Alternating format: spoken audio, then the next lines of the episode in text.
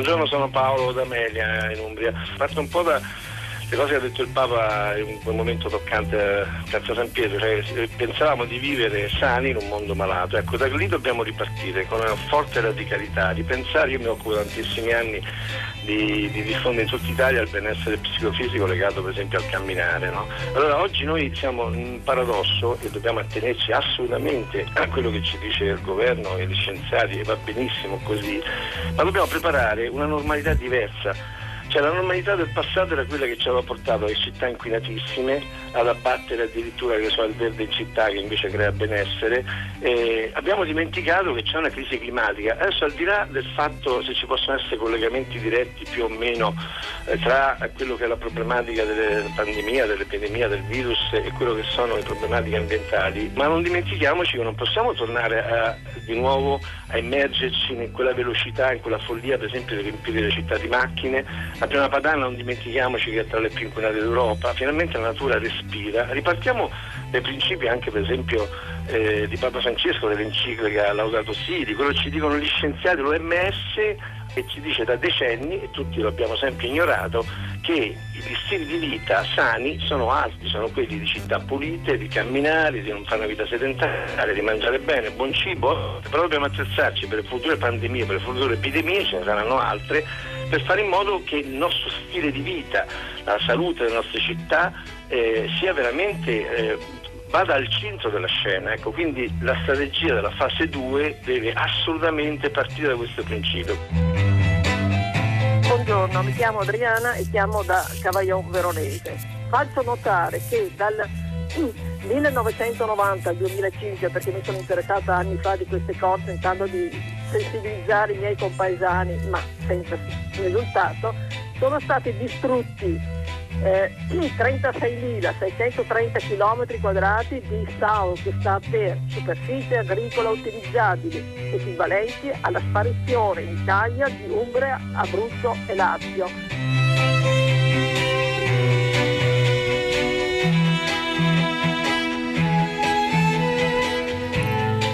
Sono le 10 e 3 minuti, una buona giornata da Pietro del Soldato, benvenuti a tutta la città ne parla. Allora, questa mattina eh, facciamo così, abbiamo ascoltato in questi giorni diversi interventi di persone, ascoltatori di Radio 3 di prima pagina, che hanno eh, messo al centro del dibattito durante questa fase storica e terribile che stiamo attraversando il tema della eh, lezione, e uso questa parola ancora con cautela, che ne possiamo trarre, nel, soprattutto per quanto riguarda il rapporto tra l'uomo e la natura, tra l'uomo e l'ambiente che lo circonda.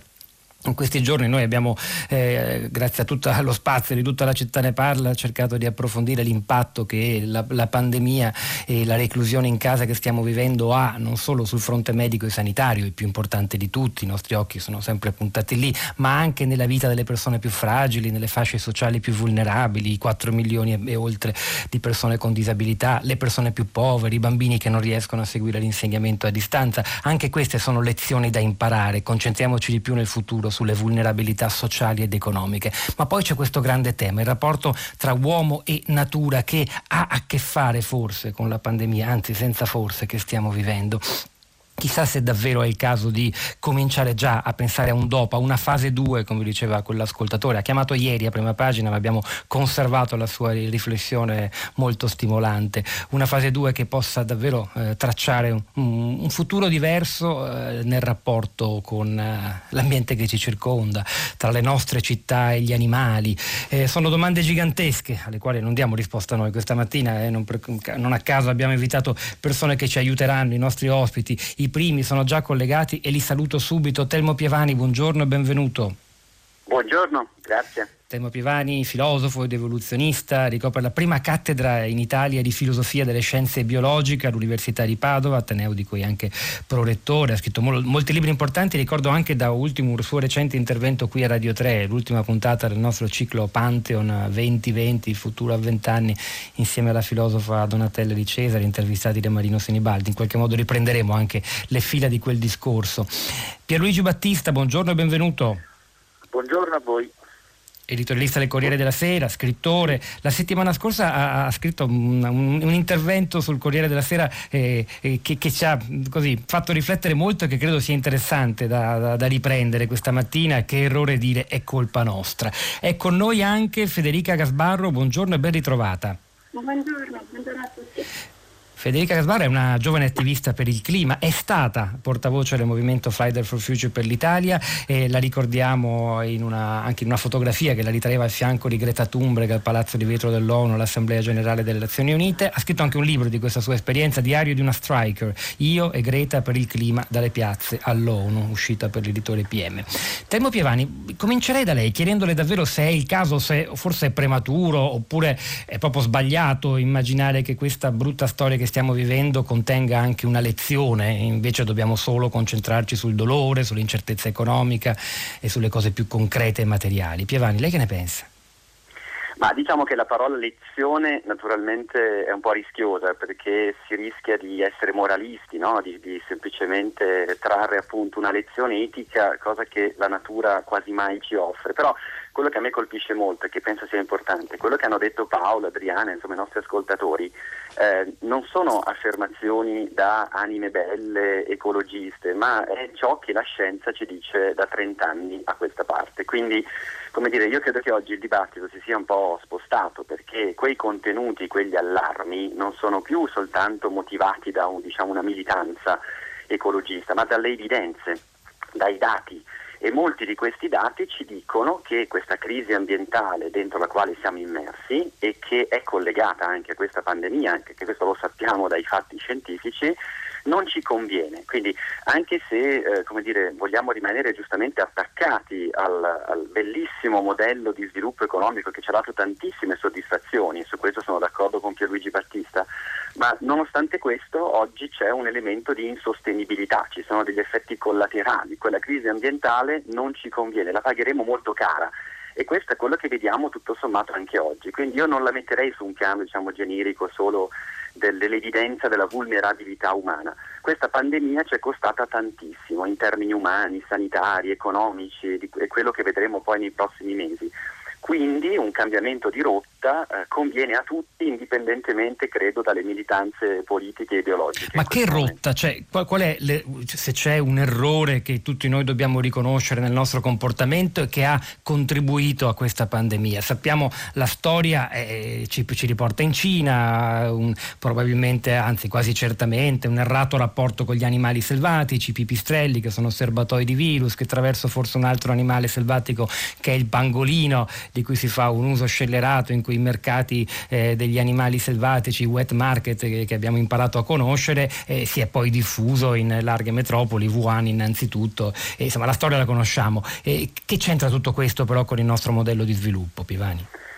Beh, è molto semplice, perché le pandemie ci sono sempre state nella storia, il nostro DNA è segnato da pandemie che sono avvenute per millenni, ma cosa succede oggi di diverso rispetto al passato? Che noi le rendiamo più probabili le rendiamo più facili e più devastanti perché siamo tantissimi, siamo globalizzati e il virus usa proprio la nostra socialità e globalità per ritorcercela contro. In più, devastando l'ambiente, depredandolo come stiamo facendo in molte parti del mondo, eh, favoriamo il contatto con questi animali. E quindi questa pandemia è soltanto un piccolo tassello di una storia più grande ed è il fatto, come ci dicono appunto le maggiori riviste scientifiche in questo momento, che il nostro attuale modello di sviluppo, di consumo cosiddetto predatorio, eh, che cosa produce? Produce uno svilimento, un depauperamento delle risorse che quindi pagheremo più care e genera, aggiungo, eh, delle disuguaglianze crescenti che pure non ci convengono, perché sono generatrici di instabilità, di conflitti, oltre che di ingiustizia oggettiva e quindi anche questo, diciamo, la giustizia ambientale e la giustizia sociale oggi sono i due grandi temi su quali dovremmo riflettere, secondo me.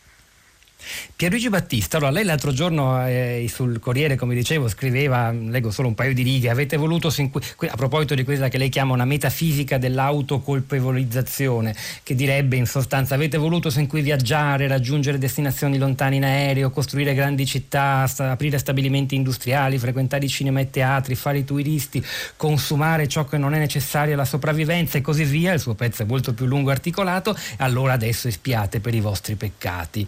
E le parole di Pievani le fanno cambiare idea, c'entrano con quello che lei intendeva oppure no?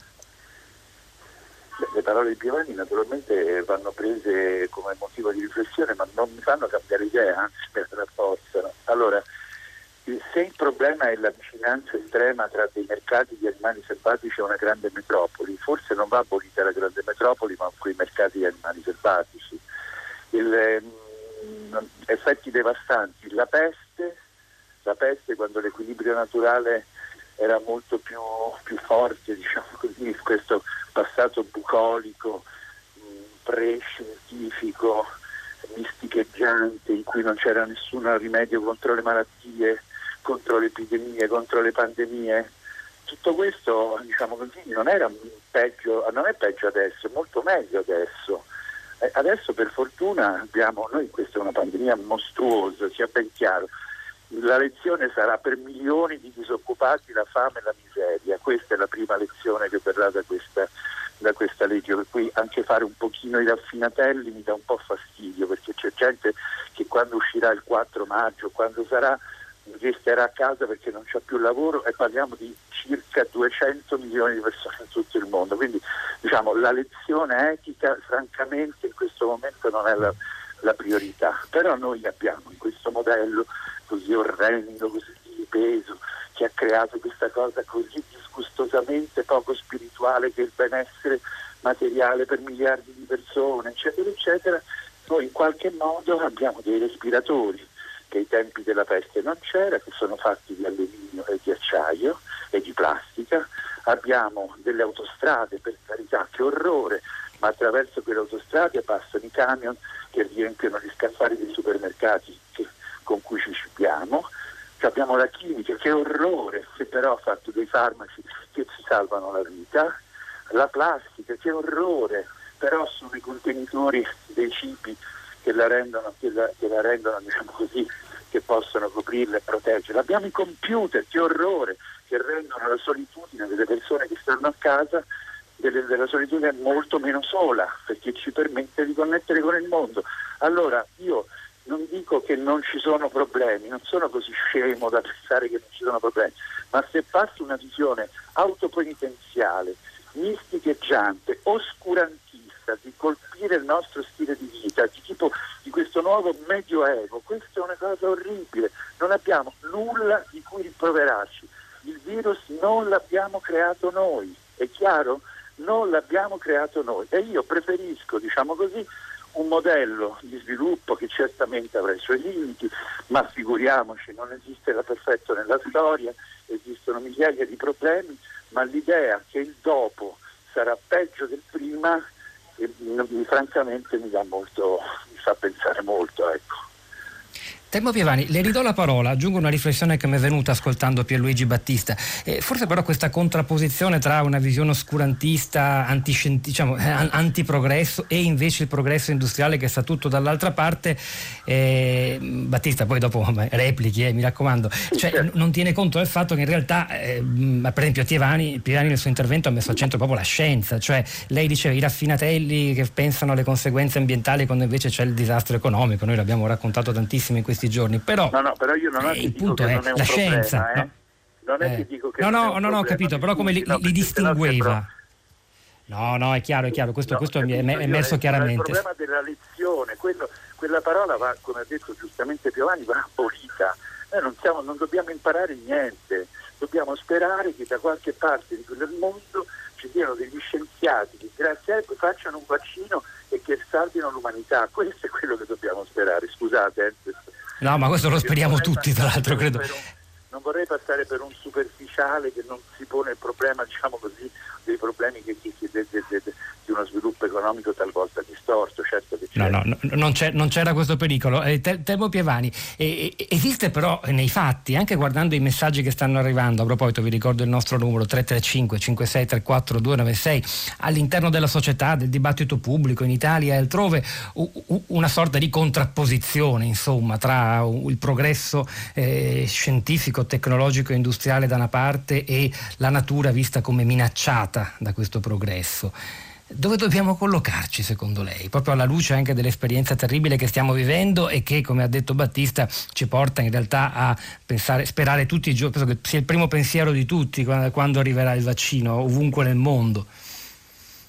Ma io penso che eh, dire, si debba eh, ritornare a, a, appunto all'evidenza e al realismo. Io in, di gente in giro che vuole tornare a una natura bucolica, e che è oscurantista, eccetera, ne vedo poca. Ce n'è per carità, eh, ci sono alcune posizioni radicali di quel tipo, ma non le vedo così influenti oggi nel dibattito. E il modello che noi oggi viviamo, io non lo considero orrendo. Eh, questo è un modo, secondo me, un po' per estremizzare, per semplificare, che non ci aiuta tanto. Secondo me il modello in cui noi siamo immersi non è né orrendo né meraviglioso, è ambivalente e solo che queste ambivalenze oggi stanno diventando più forti, più radicali.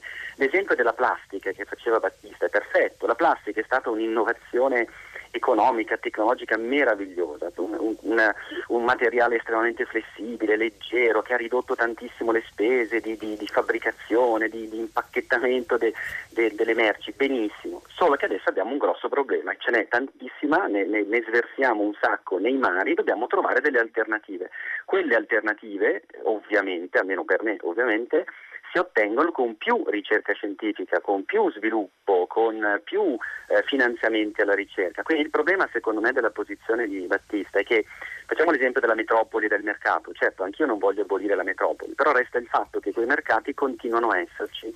Perché continuano a esserci? Perché ci sono degli affari altissimi dietro di mafie, il commercio illegale di animali esotici, ci sono degli interessi molto forti eh, a devastare l'ambiente e quindi quegli interessi economici che sono poi alla base di questo problema sono legati proprio al modello dire, economico di sviluppo predatorio in cui siamo immersi oggi. Predatorio vuol dire semplicemente che presume una crescita illimitata, non qualitativa ma quantitativa. Quindi certo, quando c'era la peste non c'erano gli antibiotici, adesso abbiamo gli antibiotici. Ma chi li ha fatti gli antibiotici? Li hanno fatti dei ricercatori che prendono 1400 euro al mese, nel senso che è bello eh, dire, ringraziare la ricerca scientifica, però dovremmo anche finanziarla e non soltanto durante le emergenze. Quindi io vedo un po' di, dire, in questa estremizzazione ci sono un po' di, dire, di contraddizioni nel discorso di Battista.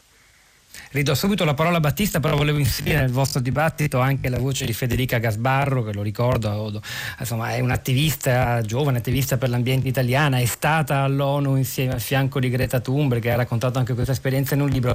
Eh, Gasbarro, eh, lei, lei, si vede in qualche modo identificata in quella parte di Italia oscurantista, anti, antitecnologia, antiprogresso, oppure no? Lei, lei, peraltro studia all'università, se non sbaglio, scienze ambientali o scienze biologiche. Scienze proprio. biologiche. Sì, sì, sì. sì. Ma eh, no, al contrario, eh. anzi da, da spero futura scienziata io sono per il progresso, la scienza è progresso, ma chiaramente deve essere un progresso costruttivo, un progresso sostenibile, un progresso che ci possa portare a vivere in uno stato magari simile a quello in cui si trova adesso la Terra, quindi di rinascita tra virgolette, ma che non sia dovuto a qualcosa di coercitivo che è stato imposto all'essere umano, sia tutti a casa, non usate più la macchina, ma sia dovuto proprio ad un cambio di mentalità, proprio alla comprensione che effettivamente stili di vita diversi, tecnologie che ci possano permettere eh, un'efficienza pari a quelle magari delle automobili di oggi piuttosto che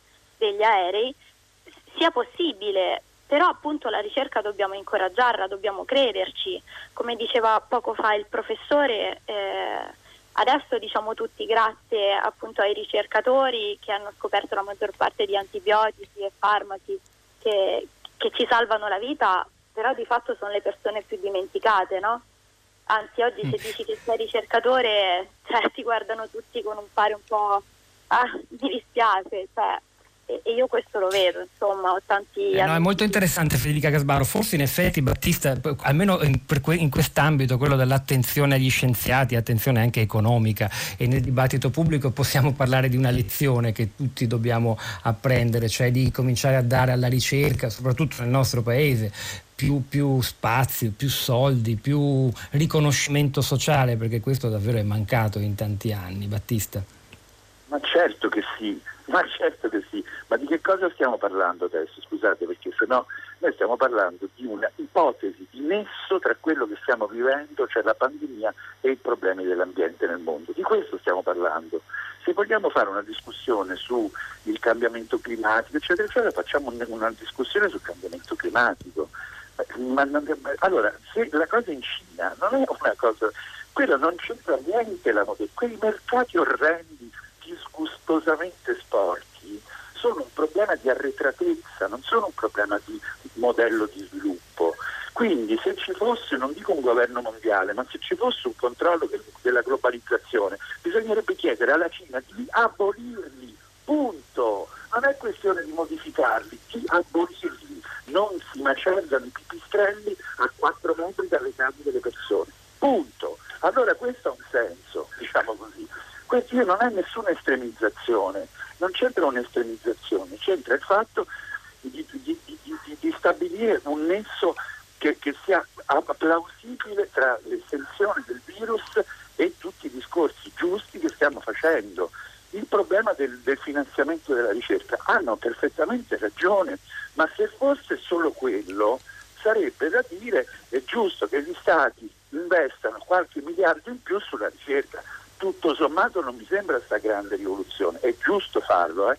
ma non c'entra niente con quello di cui stiamo parlando stiamo parlando in questo momento. Anche e se b- mi faccio, io non ho nessuna competenza Battista, però mi sembra di aver capito dalle parole di Pievani e Gasbarro che proprio quella ricerca che anche lei dice, come tutti, dobbiamo imparare a valorizzare di più, è esattamente quella ricerca scientifica a cui si appellano per esempio i giovani di Fridays for Future, ma, di cui fa parte Gasbarro, certo, e che, e che indicano dei limiti critici al modello di sviluppo. No? Ma eh, ma mi scusi, questo è il problema italiano. Cioè a me dà fastidio che ci sia un ricercatore italiano a Pittsburgh che sta lavorando sul possibile vaccino che forse chissà quando forse ci arriverà, ma questo è un altro problema, questo è un problema, è un problema politico e teniamo inoltre conto, scusate, eh, che il grosso dei finanziamenti della ricerca avviene attraverso l'industria farmaceutica che in qualche modo ne ha un ritorno economico. Io non trovo così scandalosa questa cosa, cioè io non trovo scandalosa che in questo momento, diciamo così, ci sia anche un interesse a fare questo vaccino, oltre che un gesto diciamo, di beneficenza umanitaria. Pro- comunque, ripeto, il problema è questo. Io do pienamente ragione a Piovani, pienamente ragione alla, mi pare, la dottoressa Gasbarro. Federica Gasbarro si chiama. Se non ho capito male, do pienamente ragione.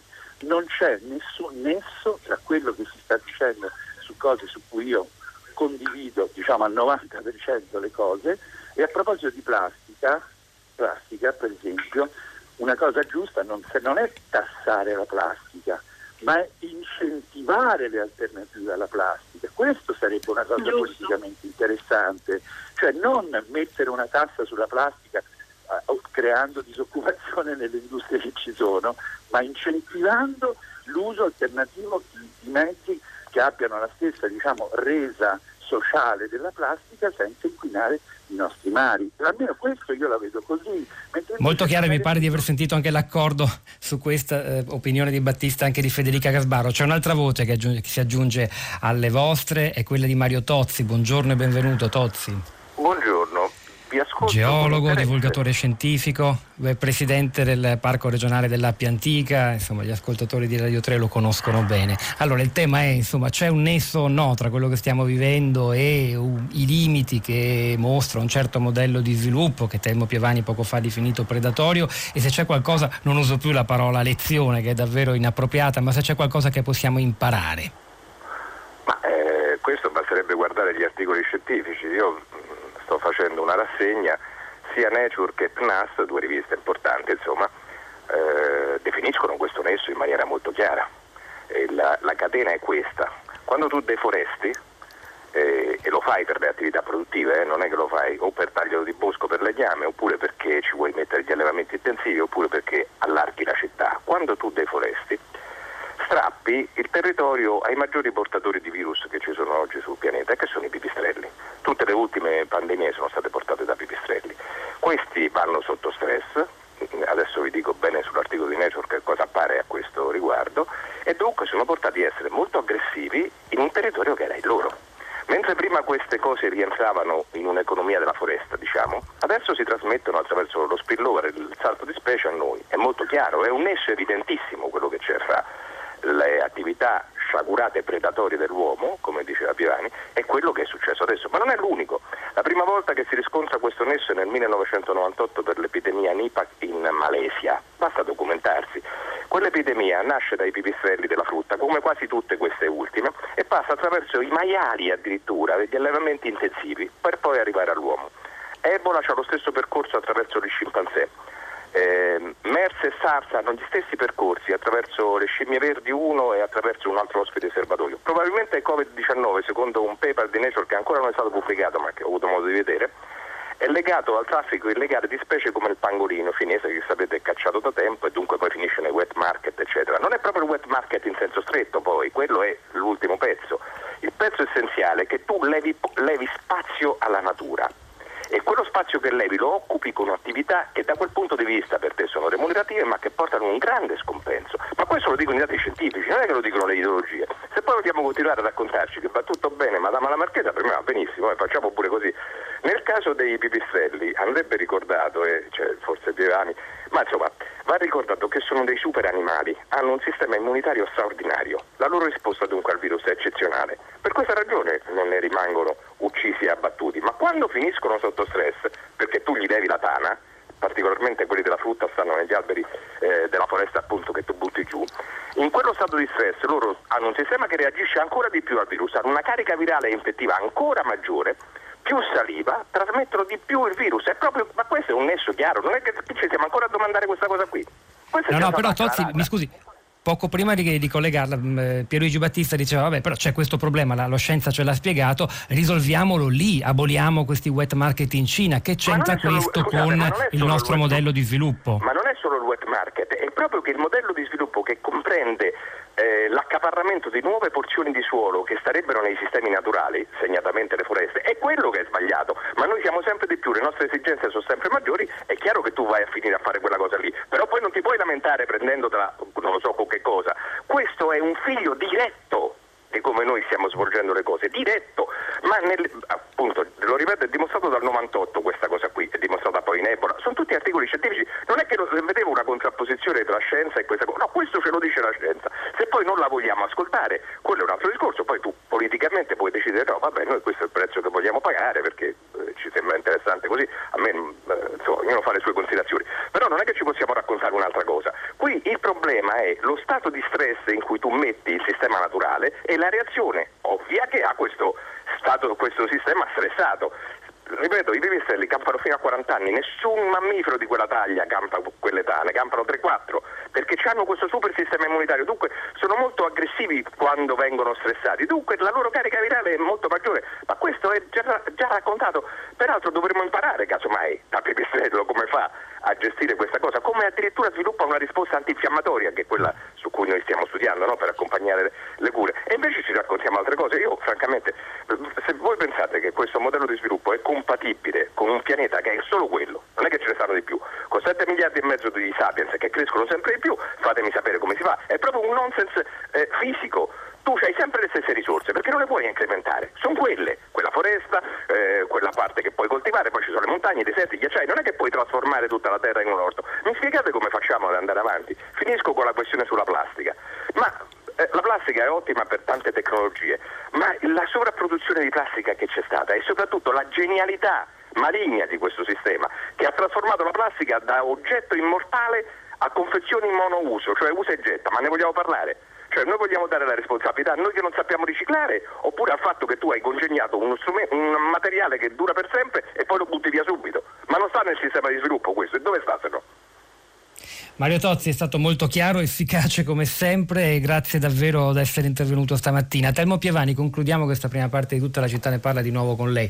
Eh, anche riandando a quelle riflessioni che dicevo avete fatto con Donatella Di Cesare e Marina Senibaldi nell'ultima puntata di Pantheon, il nostro programma sui primi vent'anni di questo secolo, di questo millennio, eh, concepiti quando ancora non era arrivato tutto questo, tutto questo e forse davvero appartengono già a un'era nuova, siamo, a un'era diversa, noi siamo in un'era nuova nuova. E si arriverà mai eh, a una consapevolezza, secondo lei, lei che si occupa anche di dibattito pubblico, di comunicazione?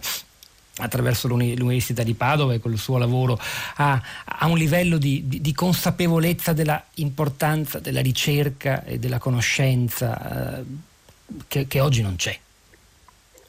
Ma io, io, sono abbastanza ottimista da questo punto di vista, nonostante tutto. Credo che anche quello che stiamo vivendo adesso dire, ci aiuterà a capire quanto è importante la ricerca, in questo caso medica. Prima si ricordavano le industrie farmaceutiche, giustissimo, eh, eh, fanno grandi investimenti eh, con anche, anche, alti ritorni ovviamente, però voglio sempre ricordare che le industrie farmaceutiche basano il loro lavoro, come stanno facendo in queste settimane, sulla ricerca di base, cioè sulla conoscenza proprio basata sulla curiosità di come funzionano i fenomeni naturali. E la ricerca di base la fanno le università, le fanno i centri di ricerca pubblici prevalentemente, quindi benissimo gli investimenti dell'industria farmaceutica, ma non devono andare a scapito dei finanziamenti alla ricerca pubblica, che poi è anche quella più trasparente, quella che ti fa vedere meglio poi quello che sta facendo. Il nesso oggettivo e diretto tra crisi ambientale e questa pandemia, ma Mario Tozzi l'ha l'ha spiegato molto bene. Secondo me bisogna stare su quella linea lì, cioè le, quella legata alle evidenze. Aggiungo rispetto a quello che diceva Mario Tozzi che quella deforestazione, che è il vero nesso, ha delle ragioni precise. No? Noi ci vogliamo fare delle piantagioni, ci vogliamo fare delle risaie, vogliamo coltivare il foraggio per gli allevamenti intensivi. Quindi tutto questo è legato appunto a questo modello di sviluppo che è diventato insostenibile. Dopodiché lei faceva riferimento al dibattito con i filosofi. Io per esempio sono, non sono molto d'accordo con quei filosofi appunto radicali che poi fanno arrabbiare giustamente Battista e che dicono che tutto questo è una grande ehm, dire, operazione per impaurirci e per limitare le nostre libertà. No, assolutamente non è questo non è la fobocrazia come ha detto qualcuno, è che abbiamo davvero avuto un problema, questo virus è geneticamente inedito, adesso ci vuole tanta pazienza, ricerca scientifica e uscirne appunto con l'idea che la ricerca scientifica non si finanzia solo quando ne hai strettamente bisogno in ospedale, ma si finanzia sempre. E questo, aggiungo solo un ultimo punto, è un elemento che ci fa capire che oggi noi abbiamo un problema di lungimiranza, cioè noi siamo tutti schiacciati sul presente e, e, risolviamo i problemi dell'oggi, ma nei momenti in cui c'è stato davvero grande progresso è perché qualcuno è andato un po' più in là, cioè ha fatto degli investimenti oggi per avere dei risultati domani e dopodomani. Noi questo non lo facciamo invece le sfide ambientali, le crisi ambientali che viviamo oggi ha bisogno proprio di questo di questa riconversione che peraltro oggi vedo finalmente molti economisti sostengono, una radicale riconversione anche dei modelli industriali per esempio. Temo Piovani, grazie, grazie a tutti voi intervenuti sin qui. Paola scrive: Mi piacerebbe che scienziati, pensatori e anche i politici ci aiutassero a cercare semplicemente un equilibrio. Di oscurantisti io ne vedo pochi, vedo disperato bisogno di darsi una regolata. E ora continuiamo in musica con una canzone di Vinicio Capossela ispirata a un testo, I fioretti di San Francesco d'Assisi, il santo che forse più associamo all'idea di una vita ispirata all'amore per la natura e per le sue creature. Il brano fa parte dell'album Ballate per uomini e bestie del 2019, si chiama Perfetta Letizia, Vinicio Capossela.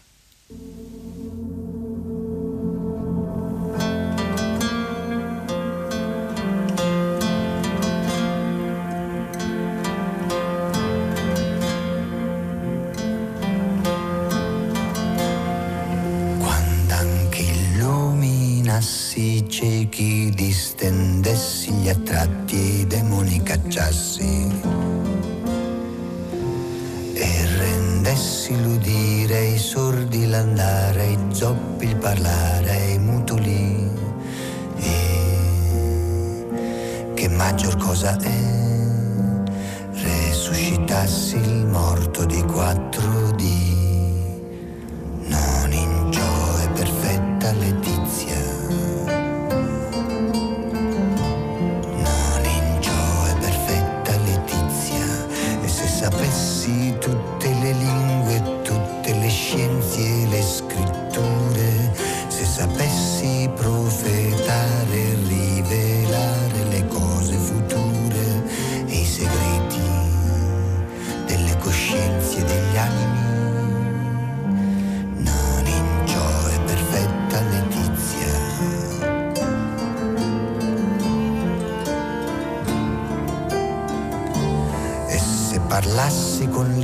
Di angeli e sapessi i corsi delle stelle, le virtù delle erbe, i tesori della terra. E conoscessi le nature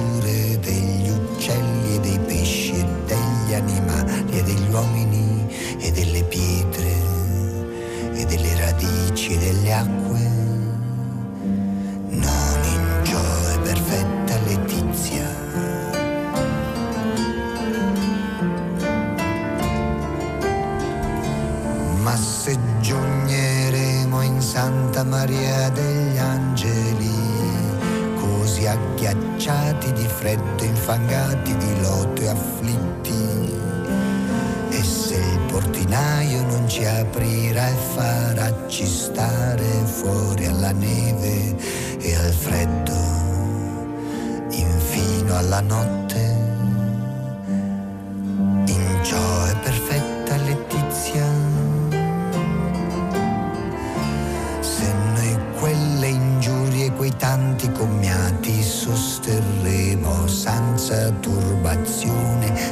senza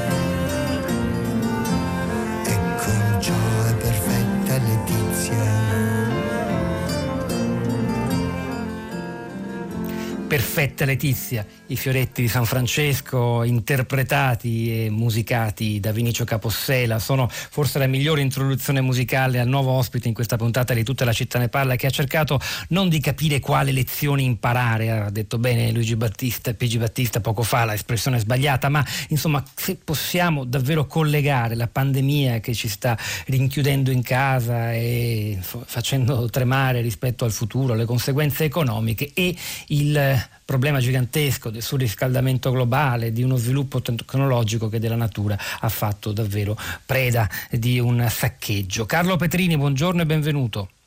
Buongiorno, buona giornata. Carlo Petrini, presidente di Slow Food, è una voce tra le più importanti insomma, in questi anni nel dibattito italiano per capire il nostro rapporto con la natura. In particolare, guardi, abbiamo pensato a lei perché l'ascoltatore uno degli ascoltatori di prima pagina che ci ha un po' spinto a parlare di questo stamattina con la sua telefonata e ricordava anche l'impegno del Papa, di Papa Francesco, a partire dal testo capitale che è l'enciclica Laudato Si, eh, l'enciclica sulla cura della casa comune, di cui lei ha, ha curato una guida alla lettura. È davvero qualcosa di mh, nuovo, importante. Che effetto ha avuto? Sono già passati quasi eh, oltre quattro anni da quella pubblicazione e questo messaggio urbi e torbi, è il caso di dire, sul modello di sviluppo da cambiare o da correggere. Ma questo, questo documento straordinario che compie, che compie proprio in questi giorni cinque anni era, era nato nel maggio del, del, 2015 in preparazione dell'appuntamento internazionale a Parigi eh, proprio sul, sulla, sulla, situazione del cambio climatico.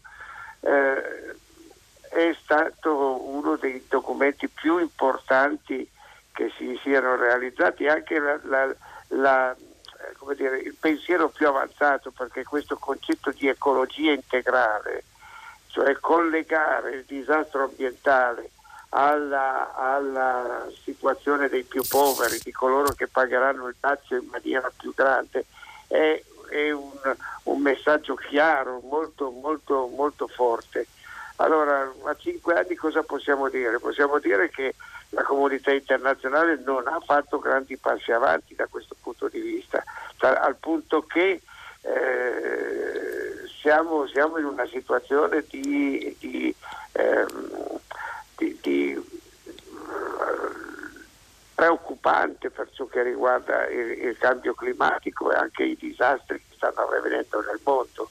Oggi siamo impegnati eh, su questo fronte del coronavirus, ma rendiamoci conto che la situazione dell'ambiente è, è, è enorme, enorme, quindi uscite da questa situazione del virus dobbiamo senza dubbio porre al primo centro questa situazione ambientale e correre ai ripari.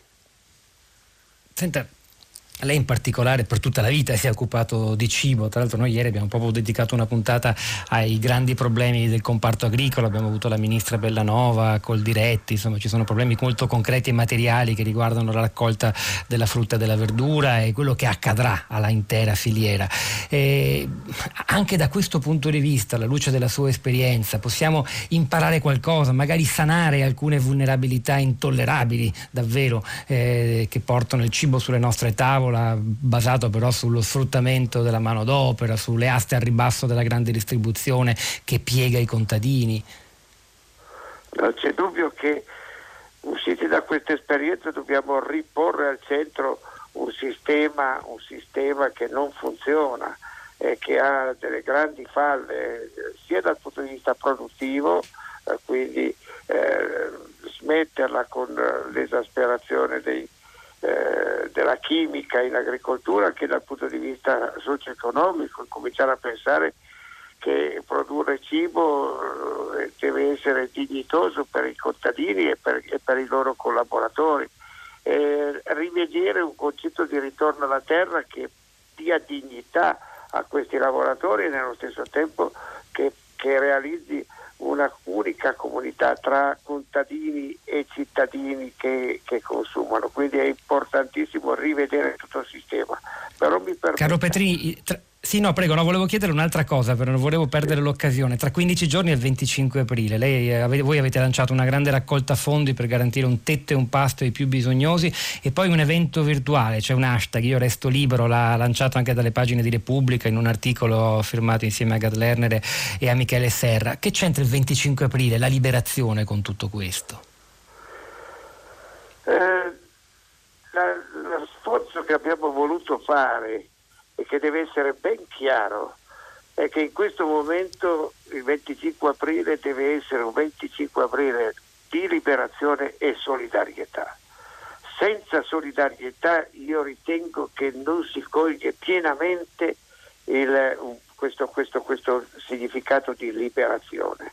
Eh, oggi pensare di, di, di, di ricostruire questo paese davanti a un'ingiustizia e a una situazione di eh, diseguaglianza socio-economica così abissale non è possibile. E allora noi dobbiamo in questo momento avere a cuore la, la situazione disperata degli ultimi, chi è senza casa, in un momento in cui diciamo a tutti di stare in casa, ma se, ma se questa gente non ha la casa, nel momento in cui tutti trovano nel cibo, come dire, eh, eh, nelle proprie case un conforto, un modo di impegno, un modo perché andare, andare loro incontro, lei dice Carlo Petrini, è a sua volta contribuire a una nuova liberazione del nostro paese, ciò che ci dà anche il là per lanciare, lo faremo tra poco, la nostra iniziativa, il modo in cui Radio 3 si avvicinerà al 25 aprile, ve lo sveleremo tra poco. Per ora io la ringrazio molto Petrini, è il momento di ascoltare le notizie del GR3 poi torniamo insieme a voi per ascoltare le vostre voci e i vostri commenti sui social network. Tutta la città ne parla.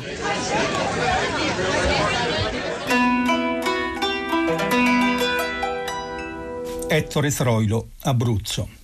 Tra i giovani che combattono a Porta San Paolo dopo l'8 settembre contro i tedeschi c'è anche un avvocato di 45 anni, Ettore Troilo, che era nato nel 1898 a Torricella Peligna, in provincia di Chieti, figlio del medico condotto del paese sotto la Maiella. Era stato volontario della Grande Guerra, amico di Lussu, laureato in legge, aveva frequentato a Roma Filippo Turati era andato a lavorare nel 1924 con Giacomo Matteotti e dopo la sua uccisione aveva continuato con difficoltà e sotto i continui controlli della polizia a svolgere il lavoro da avvocato. Antifascista, si era iscritto nel gennaio del 1943 al Partito d'Azione. L'Abruzzo dopo l'8 settembre è vittima delle violenze tedesche, di incendi, distruzioni, requisizioni alle popolazioni affamate. Si cominciano a creare piccole bande in montagna e in città, vicino all'Aquila, a Chieti, a Teramo, ed Ettore Troilo cerca di metterle insieme, contatta i comandi britannici per collaborare con loro, supera le grandi resistenze che i britannici hanno nei confronti degli italiani, grazie soprattutto al maggiore Lionel Vigram, che cadrà in una delle prime battaglie in cui i partigiani della Maiella sono coinvolti a Pizzo Ferrato all'inizio del febbraio del 1944. La medaglia d'oro alla Brigata Maiella arriverà nel 1965 e a lavorare per mantenere ferma e ricostruire la memoria e la storia della resistenza in Abruzzo e quella della Brigata Maiella.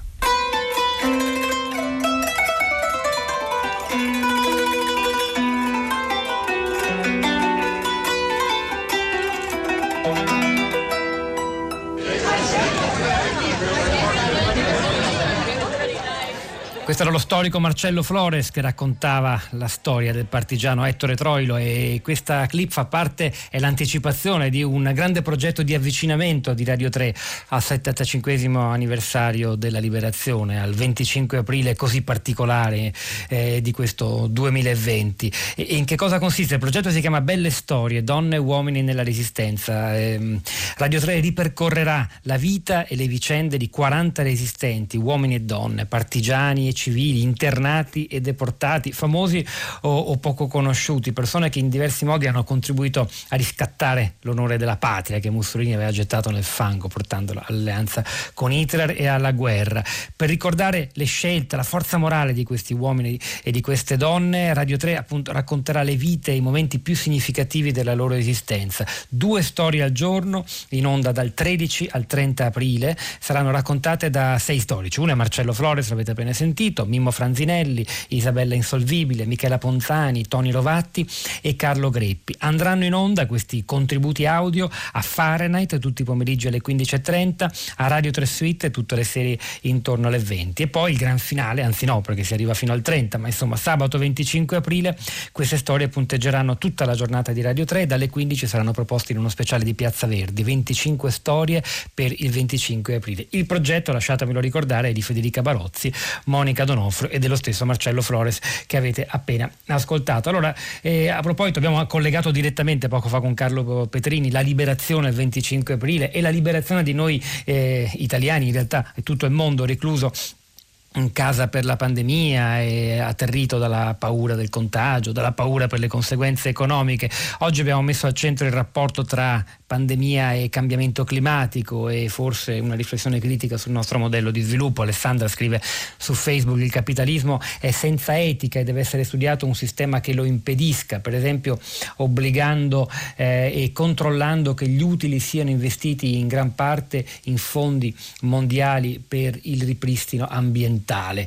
E Peppe, il capitalismo fa business anche con l'ambiente, eh, bisogna spostare il fattore determinante dal denaro al progetto detto, altrimenti il capitale vince su tutto. Bisogna decidere che le cose che si fanno, eh, non avendo, eh, che le cose si fanno non avendo l'utile finanziario come principio. E poi ancora, Peppe, eh, no, eh, Maria, scusate, la, allora la ricerca e i governanti si possono un attimo concentrare sul monito di Mario Tozzi, poco fa è intervenuto il geologo, il divulgatore scientifico alla nostra trasmissione in maniera molto forte, decisa, perché è stato creato un prodotto immortale per renderlo subito dopo usa e getta, appunto la plastica, è un ossimoro inaudito udito. Poi ancora, Luisa, bisogna che siano i singoli individui a cambiare, bisogna fare scelte etiche di rispetto della natura e della vita degli animali, della natura che ci ospita. Non ha senso demandare ai grandi della terra quando il cambiamento è nelle nostre mani, nelle scelte di ogni giorno, più volte al giorno. Possiamo scegliere se essere il cambiamento che risolve i problemi oppure essere parte del problema. Credo ci sia siano degli ascoltatori collegati nel nostro spazio, nella nostra piazza. Chiedo conferma alla regia, non so se ci sia ancora qualcuno con noi e non ho i nomi, quindi eh, via il primo. Giuliano, buongiorno e benvenuto. Noi, la linea con Giuliano è fragile. Allora Ivan eh, da Verona, ecco, ho recuperato il messaggio, sappiate, noi stiamo comunicando al volo tramite la messaggistica di Whatsapp, a volte i messaggi si accavallano, l'ho ritrovato. Ivan da Verona, buongiorno. Buongiorno, buongiorno, buongiorno. E, niente, ascoltando il vostro intervento, la vostra discussione precedentemente, eh, mi è venuto questo pensiero, ovvero il fatto che la scienza è un percorso di consapevolezza, no? ci permette di, di, di, essere più consapevoli della realtà e di uscire magari da limitazioni anche culturali o, o di, di, preconcetti. E, e qualsiasi discorso in questo momento su questi argomenti deve prendere in considerazione, proprio come la scienza ci spiega, il fatto che le nostre azioni hanno delle conseguenze, quindi vedere che in realtà qualsiasi comportamento ha un risvolto ecologico, nel senso di collegamento con altre cose. E, quindi non si può più discutere di divisione dell'uomo e della natura, perché l'uomo è la natura stessa. E, e, quindi sì, anche delle scelte economiche o di un individuo in una parte del mondo hanno influenze su altre parti. E questo e questo coinvolge anche, anche insomma, gli avvenimenti di questo periodo. Questo, questo, era il mio pensiero. Eh. Grazie davvero Ivan. Da Verona ci spostiamo a Torino. Eh, Valeria, buongiorno. Pronto, buongiorno. Io ho pensato solo questo, sentendo Tozzi, mi è venuto in mente il ricordo che i ricordi appunto fiorano così stranamente, improvvisamente nella prima volta dello stage, dell'indignazione che ho provato la prima volta che mi sono ho incontrato per caso facendo un viaggio nelle nostre Dolomiti, una pista illuminata a giorno, di notte. E mi sono chiesta, ma i pipistrelli? Mi sono venuti appunto in mente i pipistrelli che ho pensato quella volta poi ho letto che gli, animali, gli uccelli soprattutto erano rimasti molto mal, malmessi da questa cosa, cioè li aveva abbastanza snaturato il loro bioritmo e quindi niente, volevo comunicare. Valeria, grazie per il suo intervento. Noi ci fermiamo qui e vi, con la, la, fine della puntata vi auguriamo anche eh, una buona Pasqua. Auguri questa Pasqua così difficile e complicata da vivere. Allora, eh, hanno lavorato a questa puntata stamattina Carlo Marini alla sala controllo, Daniele Verdi alla parte tecnica, Piero Pugliese alla regia, Pietro del Soldato a questo microfono e poi Rosa Polacco, Sara Sanzi, Cristina Faloci, la nostra curatrice Cristiana Castellotti. Ancora auguri, ci risentiamo lunedì mattina alle 10.